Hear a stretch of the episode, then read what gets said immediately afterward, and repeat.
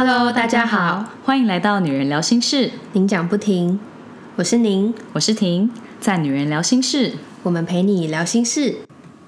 在节目的第二十集，我们邀请到我的高中好姐妹彩萍来上节目，得到了很多回响。地方妈妈表示，妈妈之所以不放自己的照片，而放小孩的照片，纯粹只是因为自己不够美。另外，我觉得单身真的很棒，所以它是呼应我们说把单身生活过得丰富精彩这个标题吗？不知道有多少妈妈或者是在婚姻中的人会觉得很羡慕单身或者是自由自在的人。像我身边的妈妈朋友，她就是跟我说，单身日子也不错，要结婚真的要想清楚。嗯，就是个人经验谈这样子。对，我同事听完这集也跟我说，他一个人去过东京迪士尼，觉得解锁了人生成就。嗯，他听完彩萍的分享之后很有共鸣，觉得一个人玩真的也是蛮自在的，不用等来等去。一个人出国真的是很特别的体验，有机会的话，我同事还想要再来一次。我觉得一个人去游乐园玩真的是等级很高，对我也觉得，而且没有想到有共鸣的人比想象中的还多哎，感觉我们最后可以来做个一个人的系列，然后看大家对于一个人做事的接受度有多高。嗯，可以，我们之后再来规划一下。好，因为彩萍是我的高中同学，所以这集有不少来自于高中同学的回应。澳洲的 Angela 说，这集实在太棒了，听你们聊天的同时，脑中也浮现了一些我们高中时练唱和成果发表会的片段。三个女生的大笑声真的很嗨，我一个下午就已经听了四次。你们开心的情绪也感染了在南半球的我，这集真的 made my day。一个下午四次真的很厉害耶！对啊，我就想说，我们一集不是一个多小时吗？对啊，他就整个下午都在听我们的声音，真的。对，今年真的是因为疫情的关系，很多在国外的朋友，今年其实我们都没有办法见到面。那我觉得能用这种方式给予陪伴，真的会有一种多了一种幸福的感觉。嗯。像是彩萍也有说，她不同族群的朋友对于那集的内容也有一些不同的共鸣。嗯，比方说剧场的朋友就会对于彩萍讲说剧场人生的那段特别的有共鸣。那如果说是呃合唱团的朋友，就会对于嗯相亲对象问他在合唱团是唱哪个音 这件事情特别有反应。所以还是会因为大家自己的背景而产生不同的共鸣吧。对，嗯，好好可爱哦，我觉得蛮好笑的。我这边还有一位高中同学说：“亲爱的婷汉宁，偶然得知我的高中神同学原来有在主持 podcast，好奇的点了这一集，也想怀念一下学生时代，没想到就迷上了。最近第一次开始一段感情，虽然很开心，也觉得现在的生活过得很棒。不过自己一个人久了，现在两个人要协调步调，也要看要怎么样让家人适应我生活上的改变，更是烧脑。”尤其家中国小老师妈妈会不停的碎念，还是会有一种啊，干脆一个人就好啦这种想法涌出。不过在这时常彷徨的时候，听到女人聊心事，觉得很多主题都好有趣，也是现在的我好想知道的话题。很谢谢你们，我正在慢慢补足所有的集数，一集都不能错过的精彩。先恭喜他的新恋情。我觉得习惯了一个人的步调，突然多出一个人，有时候真的会觉得有点卡卡的。不过这应该可以算是某一种甜蜜的负荷吧。对，很开心我们的节目能成为他的陪伴。那 IG 上面也有不少的回应，amber 说听这集的时候心情超好的，这集完全都在车上听，像你们在我车上讨论一样，听到你们爽朗大笑，我也不自觉会心一笑。而且彩萍后段分享的部分，我真的一直起鸡皮疙瘩耶！彩萍真的是斜杠魅力人啊！谢谢你们这集的录制，超级无敌喜欢。Amber 也有说，我在第十九集分享跟老王分手和复合的经历，让他觉得很像在听姐妹淘分享的感觉。他在今年的年初也有类似的经历，觉得如果当时有在用 Podcast，他就不会一个人难过那么久了。觉得真的是相见恨晚。最后，他希望我的宝宝乖乖，让我多录一些集数给室友们。真的是谢谢这位室友的祝福和分享。我跟小宁有在认真的规划，去生小孩之前要多准备一点库存了。感觉之后要赶工了。自从婷宣布怀孕以来，我们几乎每周都有收到室友们关心库存的讯息。那我自己的朋友们也是常常会催我去写脚本。我们会努力成为库存富翁的。那 Kelly 也说，谢谢你们一路的陪伴。我自己今年也经历了分手和复合的过程，也曾讨论过婚姻的选项。所以听完分手、复合和选择结婚伴侣的这两集，我们虽然没有复合，也没有结婚，但我能够比较释怀这样的结果，也重新检视自己是否对于他而言是个合适的伴侣。每周三都很期待你们的 podcast，像听朋友聊天，自己心情也会跟着好起来。我相信很多室友跟我有着同样的感觉。谢谢你们的陪伴和分享，这些都像种子一样，慢慢的发芽开花。能陪伴室友们跟让室友们心情变好，我们也很开心。也谢谢室友们跟我们分享自己的心情和经历。另外，有几位室友都跟我们反映，觉得我们在节目里面的对话越来越自然了。感觉传达上也更自在，很像朋友自然而然的在聊天。嗯，之前有跟大家分享过，我们每周其实都会花蛮多时间准备脚本的，主要是希望节目还是可以有一定的主轴跟大纲，这样节目的内容会比较充实，大家听完之后也比较可以带走一些东西，不会只是觉得是很松散的闲聊。不过我们最近有在调整，把逐字稿的部分变少，或者用更口语化的一点的方式呈现，希望之后大家也会觉得越来越自然，但是还是维持我们。节目知性又充实的风格，自己说，对，说完就笑了。不过我们之前也有讨论说，比较多人说感觉很自然的是来宾访谈嘛，那那种因为是跟朋友聊天，所以那自然就会真的是比较嗯，不会觉得像在念稿一点。那另外一方面是我们择偶条件的那一集也比较多人说很自然。我们那时候好好像讨论说是还是跟节目的主题比较有关系，对不对？对，好像是这样。然后还有，我们那时候是不是比较多是我们自己写自己的？对。然后在录音的时候才第一次让对方知道，应该有一部分也是这样。应该是你那边吧？你那边的有一些条件，你就是没有先列嘛？对。哦，对，因为我觉得我先列出来，你会笑我。之后还是会被笑啊？就想说，那要笑就一次录音的时候一起笑好了。对啊，所以可能还是会跟主题有点关系。对。不过我们会努力的。最后，我们要分享在 Apple Podcast 上面的留言。距离上次有听众留言已经隔了一个月了，结果这次一次就来两则。鲜鱼鲜鱼说：“谢谢你们陪伴了我，这是第一次给评分和评论。跟异地恋男友一年未见，这一年是否我们大学毕业、找工作等身份转换，因为自己的混乱而消磨了他对我的耐心。前两天他提出了分手，但我马上提出了挽留。现在在复合的过程中很辛苦，毕竟要找回那个愿意对我幼稚的男孩真的很难。”但还好有你们的陪伴，不管是声音还是内容，都成了很大的慰藉。虽然不知道结果是好是坏，但还是谢谢你们的存在。每次看到我们的分享对室友有帮助，真的会觉得能够把这些故事和生命经验整理出来跟大家分享，真的是太值得了。真的，谢谢这位室友的回应，让我们知道我们所做的努力真的是对大家是有帮助的。这里还有一个把第一次留言献给我们的室友。Alice 君说：“第一次留言就献给你们。第一集听的是婆媳那集，虽然还没结婚，但听过很多结婚后的女生朋友分享，大家说的真的都大同小异。大家一定都会说，婚后真的不能住在一起。之后慢慢的被你们的声音给吸引住，默默的把其他集数都听完。虽然还剩几集没有听，觉得很适合在睡前听，有种放松跟疗愈的感觉。”许愿想听听你们的工作，最近对于工作感到厌倦疲惫。我听完这段之后，觉得说，嗯，婚后真的是不能跟婆家的人住在一起，就是还是要保持一点距离美。这也是你的经验谈吗？嗯，我是我们打从一开始就有说不会跟就是我家或是他家家人住在一起啊，因为两个人在一起已经有很多事情要互相协调了，何况是你跟对方的家人住在一起，那更多是要磨合的眉眉角角，所以从从头到尾都没有这种想法。像他刚刚有提到说工作的状态，其实我觉得工作的状态有点像是跟我们的情绪一样，就是有时候高有时候低都是正常的。那如果说是暂时性的厌倦，或许可以尝试转移注意力。像我就想到彩萍有说她去学空中瑜伽，然后去学吉他。那他在做这些事情的时候，他是很开心的。像他可以练吉他练到半夜不睡觉，就是一个很厉害的事情。嗯，对。那我也想到我的朋友，他在今年工作爆炸崩溃的时候，他突然说他想要学钢琴。那这个是他小时候想学但没有能够完成的事情。他现在决定要为自己圆梦。所以虽然平常他的工作很紧绷、很崩溃，然后他也常常觉得快要被榨干，但是他弹钢琴的时候又是开心的。所以我觉得这种暂时性的疲惫低潮不要紧，但是可以想办法找一些自己喜欢或者是你做了有成就感的事情，可以来让你的状态平衡一下。所以比较建议是用生活上的调剂去平衡工作的烦躁感吗？因为我觉得工作烦烦躁感，谁都会有，是不是？对，谁都会有，而且其实状态也不一样。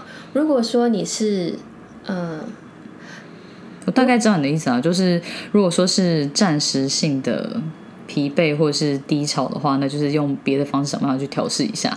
但是如果是长期处在这个状态，或是觉得这个工作真的是没有办法继续让自己成长，或者一直在做一些重复的事情，那可能就要看这份工作是不是适合现阶段的你。那就赶快走。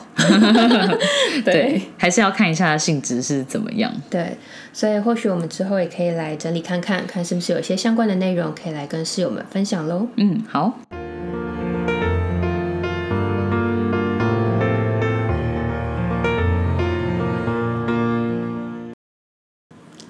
听前不久有跟大家宣布自己怀孕了，那你目前被问到最多的问题是什么？我最常被大家问的就是目前身体的状况，比方说有没有孕吐，或是其他不舒服的症状。我觉得大家知道最多应该就是问有没有吐吧，就是大部分人都知道怀孕的时候前期很有可能会害喜，对对，所以比较多人问的是这个问题。那我有整理一下目前怀孕以来有经历的十大症状，今天也可以在这边跟大家做个分享。好。像我觉得第一个最明显的症状就是很燥热，因为从年初开始就有疫情嘛，所以从三月开始我就比较常开车上班，然后也逐渐习惯了。怀孕之后更是觉得坐不回去捷运了，因为捷运真的好热哦，就是连戴着口罩都会觉得很闷，对，就会觉得更热更不舒服。那最近天气终于有稍微转凉了一点，所以戴着口罩搭捷运的闷热感终于也有逐渐比较好转一点。像你搭捷运会觉得很热吗？很热啊，就呃，现在还好一点。之前夏天的时候，真的是觉得快疯了。对啊，就是很想赶快离开那个捷运的范围，然后赶快就是拿下来，就是呼一口气。因为我觉得我本来就很怕热，对，再戴口罩应该快闷疯了。对，我觉得。像你本来就很怕热，所以我怀孕之后真的是比较可以体会像你这种燥热体质的人都在过什么日子，好累哦，真的是会很不舒服，然后又没有办法，因为你大节一定要戴口罩嘛。对啊，对，嗯，像是现在随着时间逐渐进入秋季，我在办公室就都有的时候还是会穿短袖，或是如果是真的是穿那种薄长袖，我还是会把它拉起来，因为真的是会觉得没有办法让衣服全部盖住身体。然后我同事如果偶尔看到我穿无袖，他们就问我说。你不冷吗？你这样不会感冒吗？但是我就觉得很热。嗯，那像老王对于我变成燥热体质，他是觉得还蛮开心的，因为我终于可以体会像你们这种人的痛苦了，就是到底怕热的人都在过什么样的日子，就比较不会因为要不要开冷气这件事情而有不同的意见。哇，因为真的很好哎。对啊，因为像有的时候可能是他会想开冷气，但是我就觉得。就是其实天气真的没有到那么热，我就不见会愿意开。但是像今年夏天就没有什么不同的意见，就是要开就开吧，真的太热了。因为像我往年冬天还是会蛮怕冷的，就看我的体温会不会一直维持在偏高的状态，我再来验证一下到底会不会因为怀孕变成燥热体质而比较不畏寒。像是 App 上面是说体温上升的情况会持续到怀孕十二到十五周左右，然后它就会开始降低，到怀孕二十周左右会变成比较偏低温。不过情况还是因人而异。那我现在怀孕其实已经二十几周了，我都还是觉得蛮暖的，所以我不太确定之后到底能不能一直延续到冬天。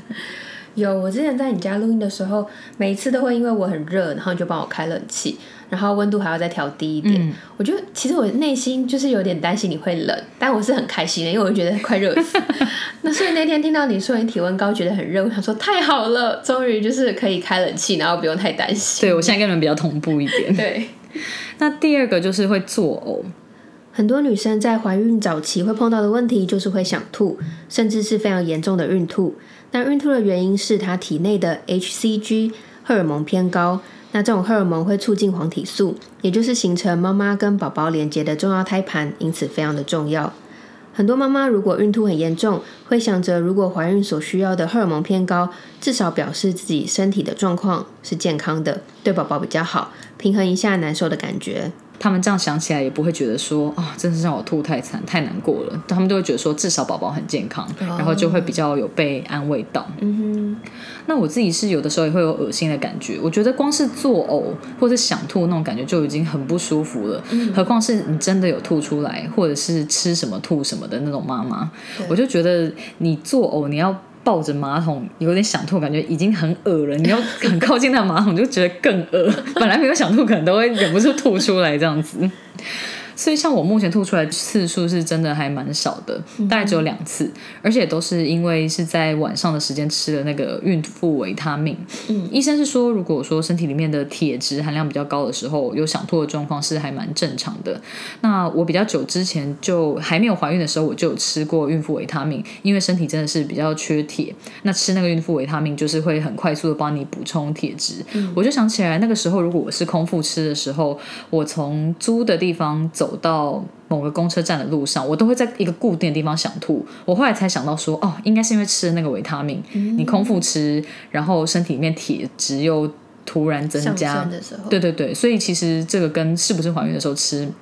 没有什么太大的关系，身体反应是还蛮一致的，嗯，所以我觉得最好还是等到胃里的食物比较充足的时候再吃那个孕妇维他命，比较不会不舒服。嗯，像是我觉得最好的话，可能就是在白天的时候吃，就像吃完早餐之后，因为我那两三次真的有吐出来的经验，都是在晚餐之后吃，然后我可能已经躺在床上半躺着要休息了，然后就会有突然有一阵想吐的感觉，所以我觉得那个 pattern 是差不多的。嗯。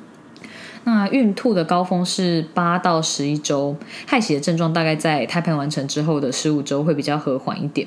我个人觉得这个还蛮准的，就是大概过了三个月，我还是有一点想吐的感觉，但是过了四个月，就是十六周以后，就不会有有那么明显不舒服的感觉。嗯。然后很多妈妈都是会因为孕吐而压力很大嘛，会担心宝宝没办法吸收养分。不过怀孕前三个月，宝宝是有自带便当的，就他的卵黄囊就可以供应他所需要的营养，所以孕吐很严重的妈妈也不用太担心。就是如果说身体比较不舒服的话，它至少就是当做宝宝健康的代价。那我是觉得，如果真的孕吐很惨的话，确实很可怜。不过他们也是可以帮怀孕后期可能会增胖多留一些 quota，因为就是可能一个月一公斤，像我现在就是开始觉得蛮有压力的。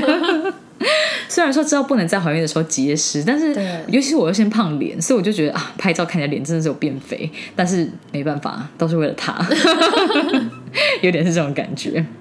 好，那像是我朋友的例子的话，他是。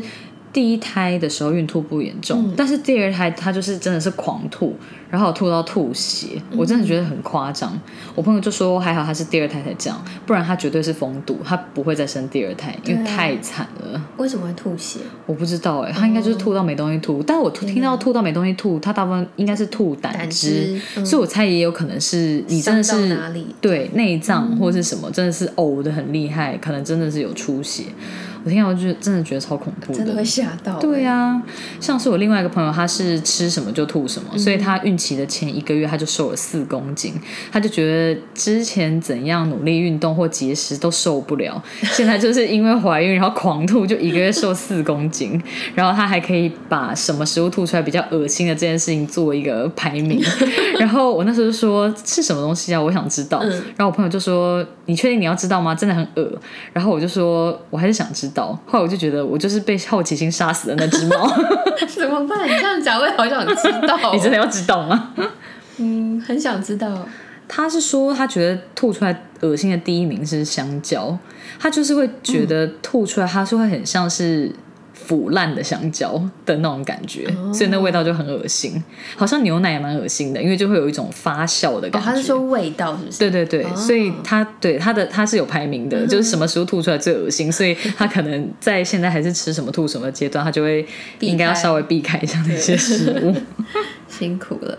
像我朋友，他是怀二宝的时候，他一边帮大宝换尿布，然后一边就很想吐，因为你知道小朋友尿布就很臭啊，所以他那时候就忍着，然后换完尿布，他就冲到厕所去吐了。然后我就觉得天哪，好辛苦哦。可是你也不想的都觉得好恶对啊，可是你也不能，就是大宝也还不会自己换啊，所以你也不能就是。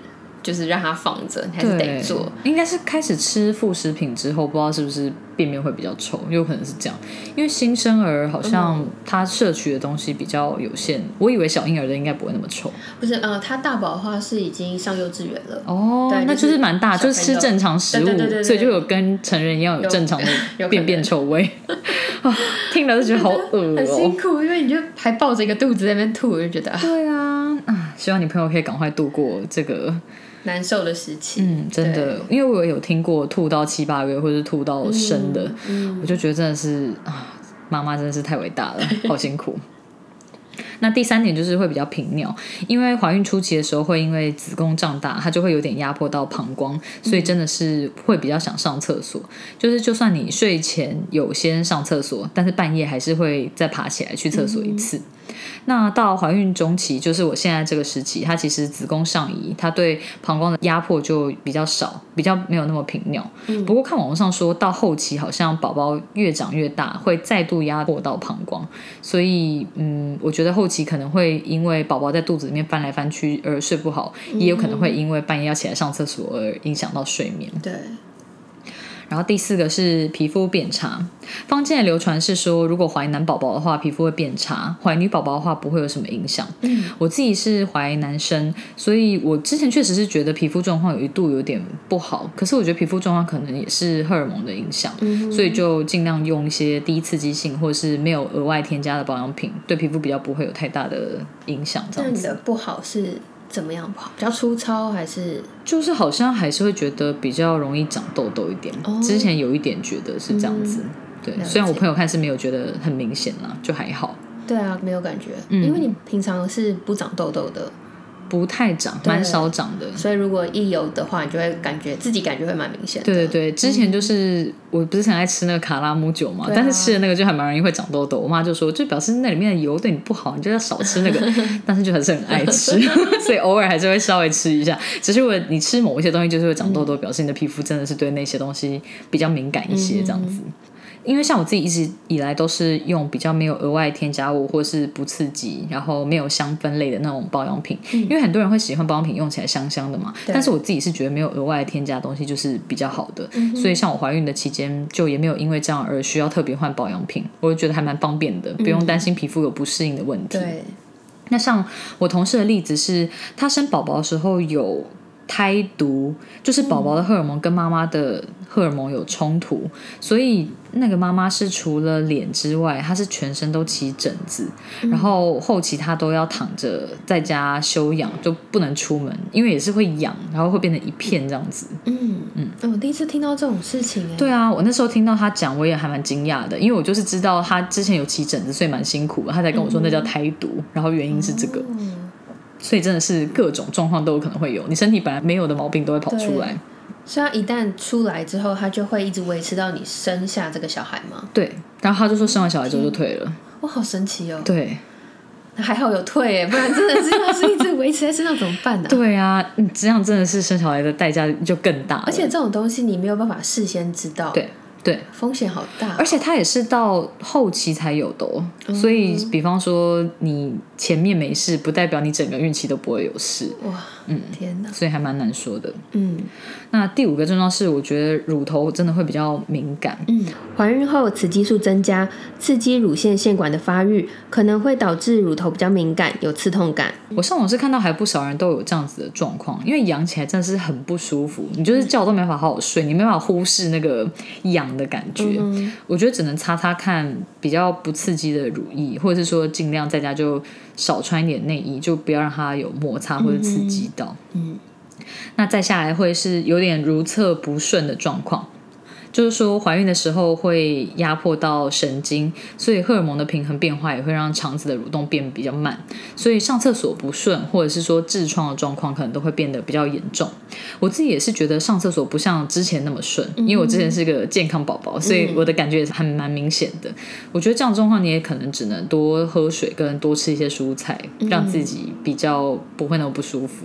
对我朋友，她也是因为怀孕，然后就开始有痔疮的困扰。然后我记得那个时候我好像才大学吧，所以那时候我听到的时候，我就觉得天哪，就是怀个孕居然还会导致你就是长痔疮。我那时候就很震撼，但是很麻烦，因为你小朋友生出来，他也没有办法像刚刚那个胎毒就就这样没了，他就是在，所以你其实后续就会一直都要去处理。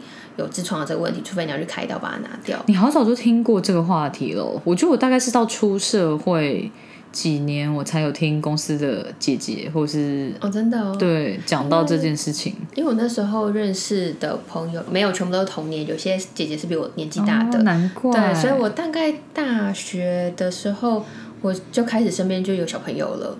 就就很多人还有在生小孩了，真的，对啊，就蛮早的。嗯，难怪大学的时候就有听过。嗯，然后第七个是分泌物会变多，我觉得分泌物变多的情况也蛮明显的。可是这种你也只能就是注意保持清洁，更要比较频繁的换内裤这样子。然后第八个是头痛，我自己是怀孕快到四个月的时候，一周大概有一两次的轻微头痛，就是都不是说很严重，但是还是有一种不舒服的感觉。然后那时候产检的时候就有问医生，医生是说可以吃普拿疼，可能是因为它的药性比较低，或者没有很刺激吧。因为怀孕的时候你用药真的是要特别的小心。对，像是我朋友，他就是皮肤也是比较敏感，或者身体毛病比较多，他就有说他以后怀孕的时候一定会很辛苦，因为有一些你平常吃。来抑制一些身体状况的药，你可能都没办法吃，或是要找一些替代的方案。所以像那样子的话，就会比较麻烦一点。对，嗯，而且头痛起来真的是很阿杂，你那一整天大概就毁了。对我像我平常就是很少头痛，但是你头痛，你真的会变成有点没有办法专注做事哦。所以我真的是觉得习惯性偏头痛的，我真的是超佩服的。我就觉得说，真的是不知道他们平常都是怎么度日的，可能真的是要靠止痛药吧。对，而且那个药就是会。它会有依赖性，所以你会越吃越多。以前吃一颗可以的，你之后要吃两颗。我觉得那个真的其实其实蛮可怕的。可是现在人真的头痛的很多。像你会头痛吗？我会，而且我也是以前不会。然后自从有一个工作，就是压力太大，那个时候我记得我们每天早上开晨会，九点开晨会，然后我大概呃没有特别事情的话，大概五分钟就会结束，五到十分钟。我晨会一结束，我就头痛。然后我就会痛到那一天晚上我睡觉，隔天起来就好了。然后又开始要开晨会，对不对？就又头痛，是因为压力有点像是压力引发的，对不对？对，因为在那之前我完全没有偏头痛或是头痛的状况，很少。自从在那个公司，我就完全感受到说，天哪，就是我每天都在跟头痛相处。嗯，因为我自己会喝咖啡，所以喝咖啡的话可以稍微就是抑制那个头痛的状况。我后来发现，以前可能喝一杯可以，后来你要喝两杯哦，就变越来越多才压得下来。然后头痛药也是，就如果你有吃，以前这个牌子可以，可是可能过一阵子你就发现不行。嗯，觉得那个真的是。在压力的情况下，头痛的状况真的是很难，真的缓解。嗯，对，我记得我那时候头痛的时候，你也问我说，那有没有喝咖啡或者什么的？因为像是有些人就会说，孕妇不要摄取太多咖啡因比较好，像是咖啡或者茶最好都不要。可是基本上应该什么东西都是适量就好，除了比方说像是。酒精真的是不能碰之外，其他东西我自己是秉持就是适量原则。比方说像是咖啡或者茶，其实你一天只要摄取固定的量，可能就是中杯的量之类的，其实这样子是不会太超过的。不然的话，我就觉得如果对咖啡跟茶或是咖啡因有依赖性的人，真的怀孕也是会痛苦死。辛苦，应该很想喝，很想喝。对，因为像我自己是没有被咖啡或者是茶类制约，所以我就觉得还好，对我来讲没有什么影响。但是其他如果有怀孕的女生，平常有在喝咖啡或茶，也不要太逼自己，就是控制在固定的分量里面，应该就可以了。对。那第九点是会对气味比较敏感，因为我是鼻子本来就蛮好的一个人，怀孕的期间更是对气味非常的敏感。像是我还没怀孕的时候，我就不是很喜欢老王用某一款古龙水的味道，我之前闻到的话，身体都都会打喷嚏，就是真的是会。不是很喜欢那个味道，就所以我觉得身体才会有那个反应。那孕期闻到更是就是会很受不了，他只要一喷我就知道说啊，他是不是那边偷喷香水？所以后来的解法就是我有换一瓶我觉得味道比较 OK 的古龙水给老王，让他真的有需要的时候还是可以用，不然闻到真的是会觉得很。不舒服，嗯，对。可是像这种东西，我又不是很想说，真的是太限制他，因为我之前已经有跟他说过，但是他还是觉得有时候出门的时候，他还是想要稍微用一下，所以我就觉得那权宜之计就是我换一个我比较可以接受味道给他，不然的话他也是要陪着我一起有一些限制这样子。那第十点就是黑色素沉淀。怀孕时的重要女性荷尔蒙雌激素跟孕酮会刺激黑色素的形成，让妈妈们的身体产生黑色素沉淀或者长出斑。像是乳头的颜色真的是会变深，不过看网络上面是说生产或是哺乳完就会恢复，应该是不用担心没法恢复到少女的粉色。我自己是觉得，既然它是身体为了生宝宝而自然产生的变化，就接受它吧。因为我当初知道这件事情的时候，也是我还在刚出社会没有很久的时候，也是去探望。嗯，生完小孩的同事，他们就有跟我说这件事情，就是怀孕之后那个乳头会变黑，因为好像是宝宝的视觉一开始好像是黑白的，他就是要看到黑黑的东西，他才找得到那个乳头在哪里。这样好对，然后我想说，天哪，怀孕乳头会变黑，太可怕了！我那时候的 OS 就是这样子，就觉得很惊讶，身体还会产生这种变化。对。我那天跟我朋友在聊的时候，也是他有讲到这件事情，然后他就一边说，然后一边把他衣服往下拉，然后手里面，我就心想说，干嘛？你现在是要把它拿出来给我看吗？他掏给你看吗？对，他真的是拿给我看。是不是有些妈妈都觉得怀孕之后或者生小孩之后，胸部就是食器，就是用来喂人家吃东西的？对啊，那对他来说不再是一个性征了。我要笑，我觉得好像有点是类似这样，就不会觉得很性感，或者说哦，这是我的隐私，不能给你看，他还掏出来给你看。你没有吓死吗？我内心有小小惊讶一下，我想说，哦，当大大家当妈妈之后就变得好开放。想说，Oh my God，跟不上。对，因为像有一些朋友比较开放，是他们也会跟姐妹去泡温泉，就都会坦诚相见这样子。可是有啊，像我也有跟他们去泡过温泉，我就觉得可能那是另外一回事。对，我觉得那是另外一回事。就是我们现在要去泡温泉，大家都知道，对，泡温泉是你要脱衣服嘛。对。但是我们在聊天，怎么可以就突然就把它拿出来？就是你看我变黑了，然后我就吓到。他可能觉得说，反正你以前有看过。对，他是那样说。他说我们之前不是一起洗澡吗？我想说哦，是哦，我忘了。好吧，我就觉得很妙。他就说，所以你看那颜色是很明显的有变深，是不是？谁记得之前是什么颜色？对啊，我想说可能也没有比较但是是的确是稍微有深。然后他也说，除了胸部的话，像肚脐，他肚脐一圈也都变黑了。哦，对，我目前好像是还蛮特别的。嗯，对，之后再稍微观察一下。那有一些是有些人说会很常经历的症状，但是我目前还没有经历，也希望不要经历的，在这边跟大家分享一下。就像有些人说会嗜睡，像我同事就说，她怀孕最困扰的事情就是怎么样睡都睡不够，她都会上班的时候都需要从位置起来走动走动，不然她真的很怕自己会睡着。嗯哼，那我自己是目前精神状况都还蛮好的，初期我有尽量早一点睡觉，都尽量十二点以前就先睡，但是我最近又有点恢复到累了之后才睡，反正就是确保睡眠。眠充足，我觉得应该就 OK 了。对我有觉得你精神状况很好哎，因为你之前都没有发觉有什么异样啊。我就说前期录音的时候你都没有发现有什么状况，那其实就是行为上面没有什么太大的改变。我也觉得这样还蛮好的，不然想睡觉应该很困扰吧？没事就一直想睡，昏昏沉沉，那真的是会很。蛮容易会影响到生活的。对，因为像我朋友，他就是很想睡觉，然后他只要坐着不动，你不跟他讲话，他就睡着。好厉害！然后或者是可能晚上吃完饭八九点，他就开始很想睡，就克制不了。对，所以像以前我们可能约吃晚餐，就没办法，因为他可能就很想睡觉。真的，他可能吃饭吃到一半，你们不跟他讲话，就在位置上面原地睡着，你 们就可以拍他。虽然怀孕的人很辛苦，但是还是还是蛮奇葩的这样子。真的，嗯。那第二个就是会食欲暴增，我自己目前是还没有食欲暴增的情况，不过确实还是会觉得比较嘴馋一点。对，因为像我怀孕的前三个月就胖两公斤，然后第四个月是零点五公斤，第五个月大概是一点五公斤，所以就是孕期五个月大概是胖了四公斤这样子。所以我就是希望自己可以尽量控制在不要超过一个月一公斤，不然整个孕期可能还是会。有点胖太多，因为你除了宝宝之外，多余的都是以后都是你身上的。对啊，因为像宝宝大分，他们说生出来三千多克，你可能再加什么羊水啊、胎盘那些重量，我不知道到底几公斤了。我听到怀孕胖最少的应该大概是五公斤，我觉得其实胖五公斤的那些完全是胖在。宝宝身上，感觉自己身上都没有胖。我听都最少的是这种，好厉害！对，我觉得超厉害的。嗯，所以如果自己本身就是很瘦的那种妈妈，她可以增胖的空间就会比较多。嗯，因为像是就是看以前的康熙，很多名模怀孕，他们都是胖二十公斤起跳。不过我觉得那是因为他们的基底实在是太低了，所以身体可能要胖到某个程度，她才可以养宝宝。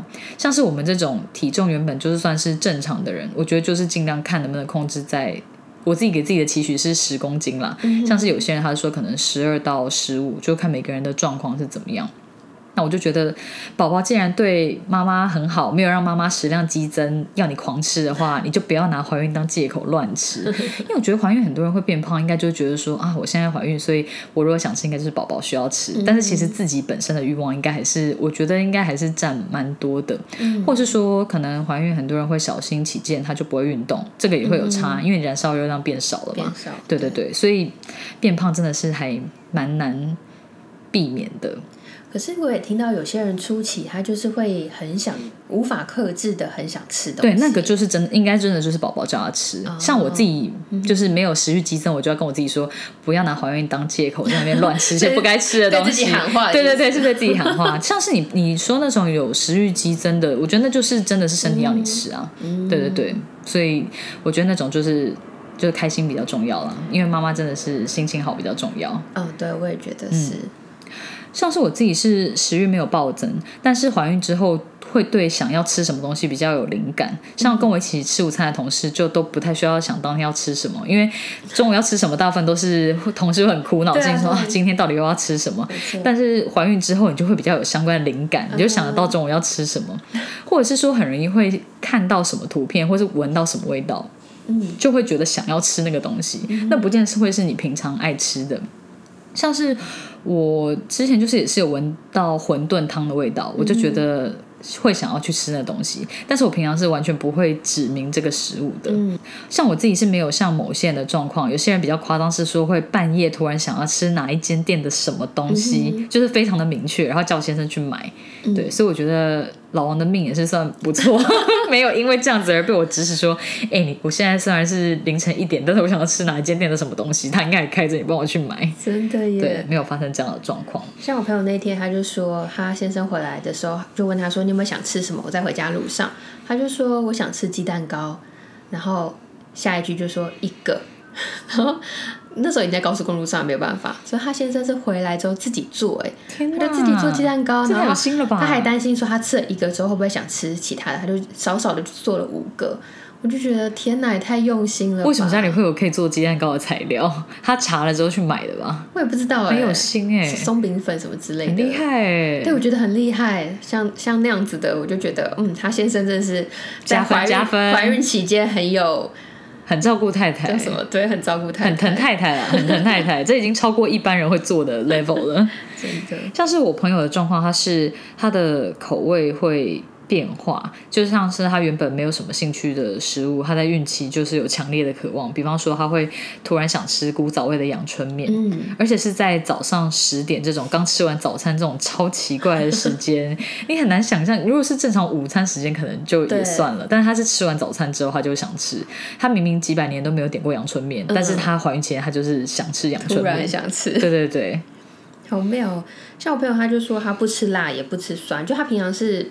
呃，吃很清淡口味的人，可是她刚开始怀孕的时候，她口味完全变，她就很想吃辣，所以她吃水饺也加辣，然后吃炒饭，她是每一汤匙都加一两滴辣油的的那种辣。然后她以前完全不敢吃酸的哦，然后那段时间就非常爱喝乌梅汁，她就说她拿一个马克杯，她可以挤一颗半的柠檬，然后加水还喝。然后老公就说：“天哪，也太酸了吧！”她就觉得不会啊，好像还不够酸。然后就是很爱吃那个酸菜白肉锅的酸菜，就狂吃。但他说三个月过后，他他现在辣跟酸就是又恢复以前，就不敢吃。很奇妙哎，奇妙啊！我觉得这种因为怀孕而强烈改变口味是蛮奇妙的体验。我自己是没有经历到，但是我每次听到这种，我都觉得超神奇的。真的，所以他是又爱吃酸又爱吃辣，就孕期他以前是都不吃的，因为以前那个宫廷剧他们会说酸儿辣女。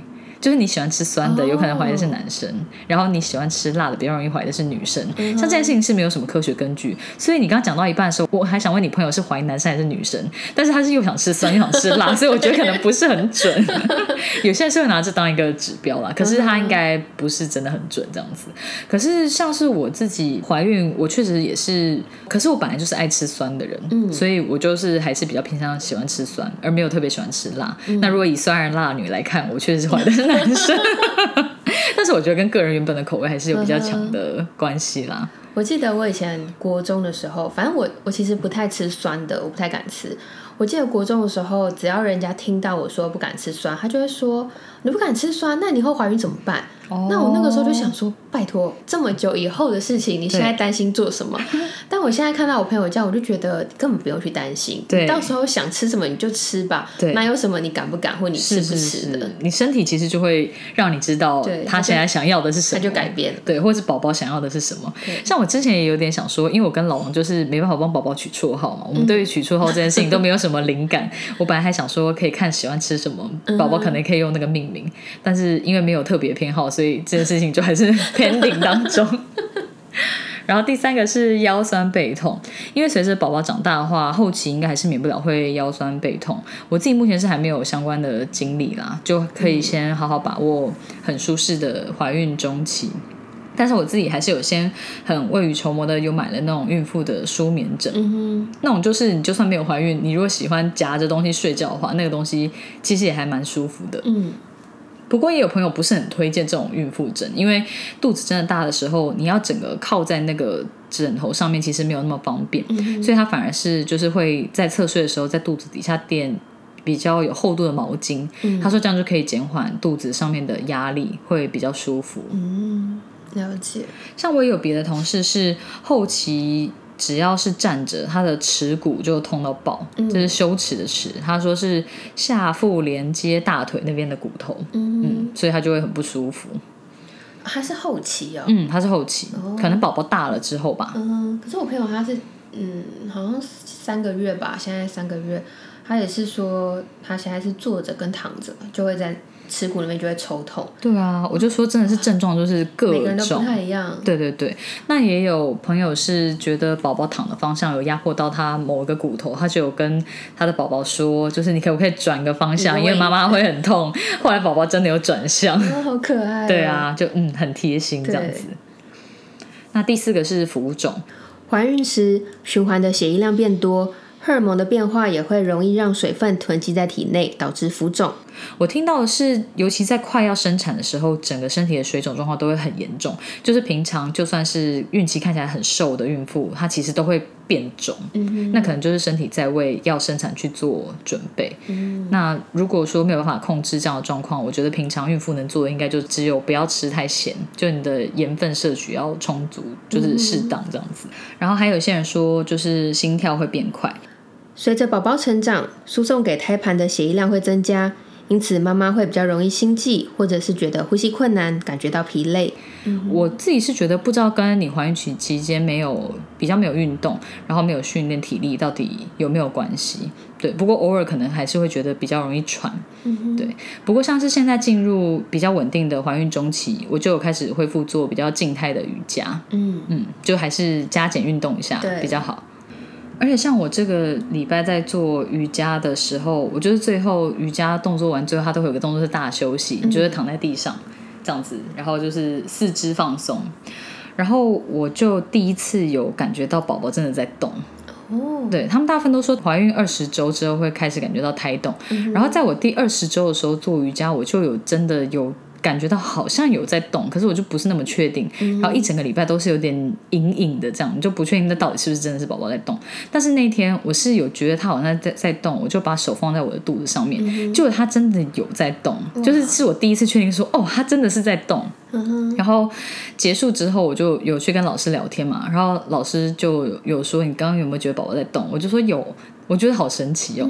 那老师就是说，可能是就是你嗯做瑜伽的时候，宝宝也是跟着你在肚子里面，有点是滚来滚去，对对对，所以他就是一直觉得有晃动的感觉。但是突然休息躺着静止的时候，他就觉得说，哎，怎么不动了？所以他自己就还是会动几下。所以他就说，他之前去上孕妇瑜伽，妈妈们都很容易在最后面大休息的时候感觉到宝宝在动。所以他就说，真的是。孕妇的肚子比较大的时候，大休息的时候，她都可以看得到那些宝宝在肚子里面动。对她看得到孕妇的肚子在动。我本来还想说，是不是因为宝宝其实一直都有在动，可是你在大休息的时候你是静态，所以你比较感觉得到。但是我觉得老师那套说法也蛮可爱的。他想说，哎，怎么突然不动了？然后他自己反而会动几下，好可爱。对啊，所以还蛮好玩的。那第六点就是情绪起伏大，因为怀孕的时候受到荷尔蒙的影响，有一些妈妈的情绪起伏会比较大，就是比较戏剧性一点。像是我的好姐妹，就是因为没有办法吃到想吃的食物而悲从中来，然后她是真的会哭，然后哭完之后还会觉得这一切实在太荒谬了而笑出来，我觉得就很戏剧性。因为像是我朋友，她就是说她怀孕的时候就有突然想吃韩国的冷面，然后但是她就是想到那个冷面上面有生菜，她又不能吃生的。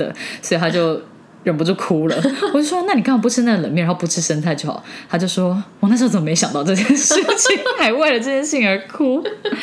然后他就说：“他有一次也是半夜，他就突然想到，哦，几年前在日本有吃他们很好吃的草莓大福，但是现在居然因为疫情不能去日本了，他又悲从中来，所以他就半夜在他的床上哭。哭完之后，他就忍不住笑出来，想说：天哪，真是太荒谬了！怎么怀孕把他变成这个样子？” 像我自己是心情都还蛮平静的啦，我就会提醒自己要尽量保持心情愉悦，让宝宝不要感觉到太多的压力，跟好好长大。所以我就觉得说，嗯，我怀孕的期间状态少一点，真的是也让老王比较轻松。不然的话，老王很轻松，是不是？他是也是蛮照顾我的，比方说他也是会尽量多煮一点东西，让我可以吃食物的原型。但是我是觉得在其他方面，我应该真的算是很蛮没有麻烦他的，所以嗯，他也是还蛮幸运的。没有因为我怀孕这件事情而负担变重。对。那像是我们经常听人家说，如果要生小孩就早点生。那你现在自己怀孕了，你会觉得这个说法是对的吗？就是年轻的时候怀孕比较好吗？我相信年轻一点怀孕，身体状况应该确实是会比较好，主要是因为你生完之后会比较有体力去带小孩。嗯，不过比起在意年纪，我觉得心理上面要准备好这件事情更重要。因为如果你内心还没有准备好，就要当爸妈的话，整个生活都会天翻地覆。我觉得光想象起来就觉得很可怕。对，像我跟老王是已经两个人自由自在了四年之后，才会觉得比较甘愿，然后可以生小孩这样子。像是很多人都说，今年很多人都在怀孕。除了跟发生疫情，全球有很多人连家门都出不了。台湾的情况是不能出国出差以外，我觉得以我们自己来说，比较像是年龄跟人生阶段都刚好走到可以生小孩的时候了。嗯，不然如果换作是四年前，在我新婚的时候发生疫情，我也不会因为这样而觉得啊，反正就出不了国，不然就来生小孩吧。就是如果是在那个时间点，不会有这样的情况发生。对，没错，你这样讲，我才想说，好像真的是这样子，对，跟年龄很大关系。是，而且像我身边亲戚的朋友们算一算，明年会有六个宝宝，哎，你不觉得很热闹吗？多啊！以前可能就是。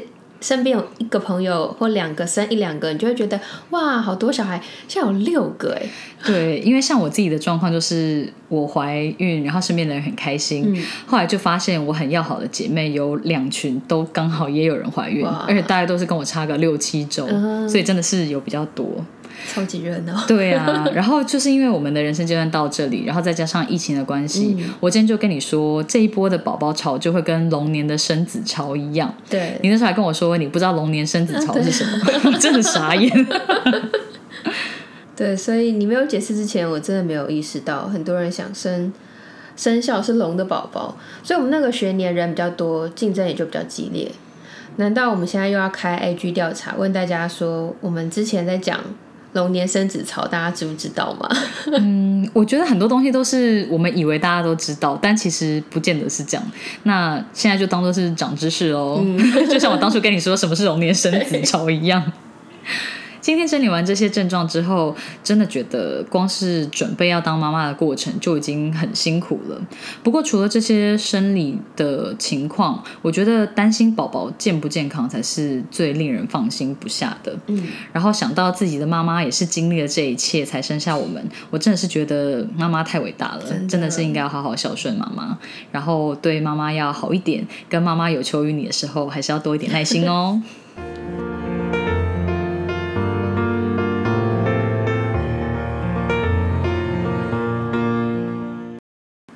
我们在女生的友谊那集当中，我有讲到说我跟我朋友之间发生的事情，然后让我后来越想越气这件事。